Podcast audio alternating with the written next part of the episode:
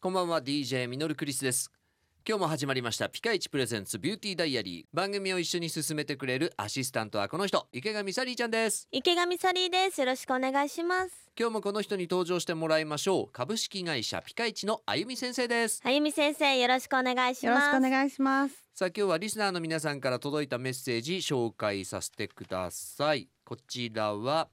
えーラジオネーム綺麗になりたいさん女性の方ですが、はいこんにちはこんにちはこんにちはえー乾燥肌ひどいですね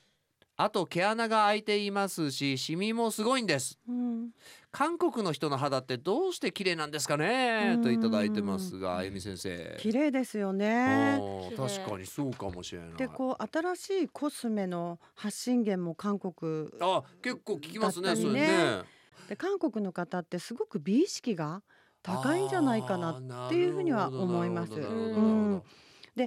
韓国の人だけがこう肌が綺麗。っていうわけじゃなくて肌質にしたら日本の方もうん韓国の方もそんな変わりがないんですねど、うんうんで日本の肌質とまあヨーロッパだとかっていくとちょっと変わるんですけど、はいは韓国の人とは日本の肌質は近いので、い、うんじゃあ何がそんなに違うのかなっていろいろ見てみると、はい、韓国の方ってうん、日本人が考えられないくらいの量の化粧水やりすぎなんじゃないのっええていうくらい使うそうです。化粧水へうーん、もすごい使うのうそれやりすぎでしょ って日本人だったら思うくらいえーはやるそうです。そうなんだ韓国の方はねなるほどねそれから日本の人ってこうちょっと油浮きがしてくるとうー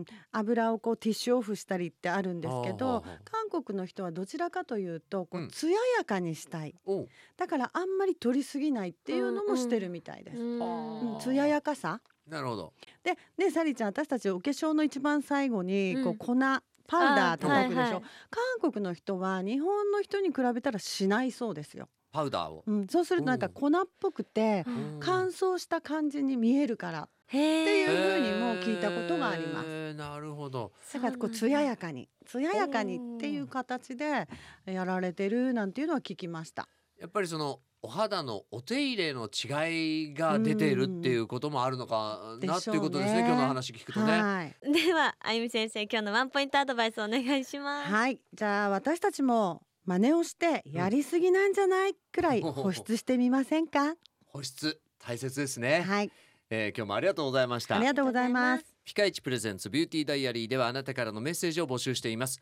メッセージをくれた方の中から11月はリプロスキンジェルクリームを5名様にそしてリプロスキンスキンケアフォームを5名様にプレゼントしますメールは fm 新潟 .com の番組ページからどんどんメッセージお寄せくださいそれでは今日はこの辺でお相手は DJ ミノルクリスト池上サリーでしたそれでは一緒に笑顔で前へまた明日 バイバイこの番組はピカイチの提供でお送りしました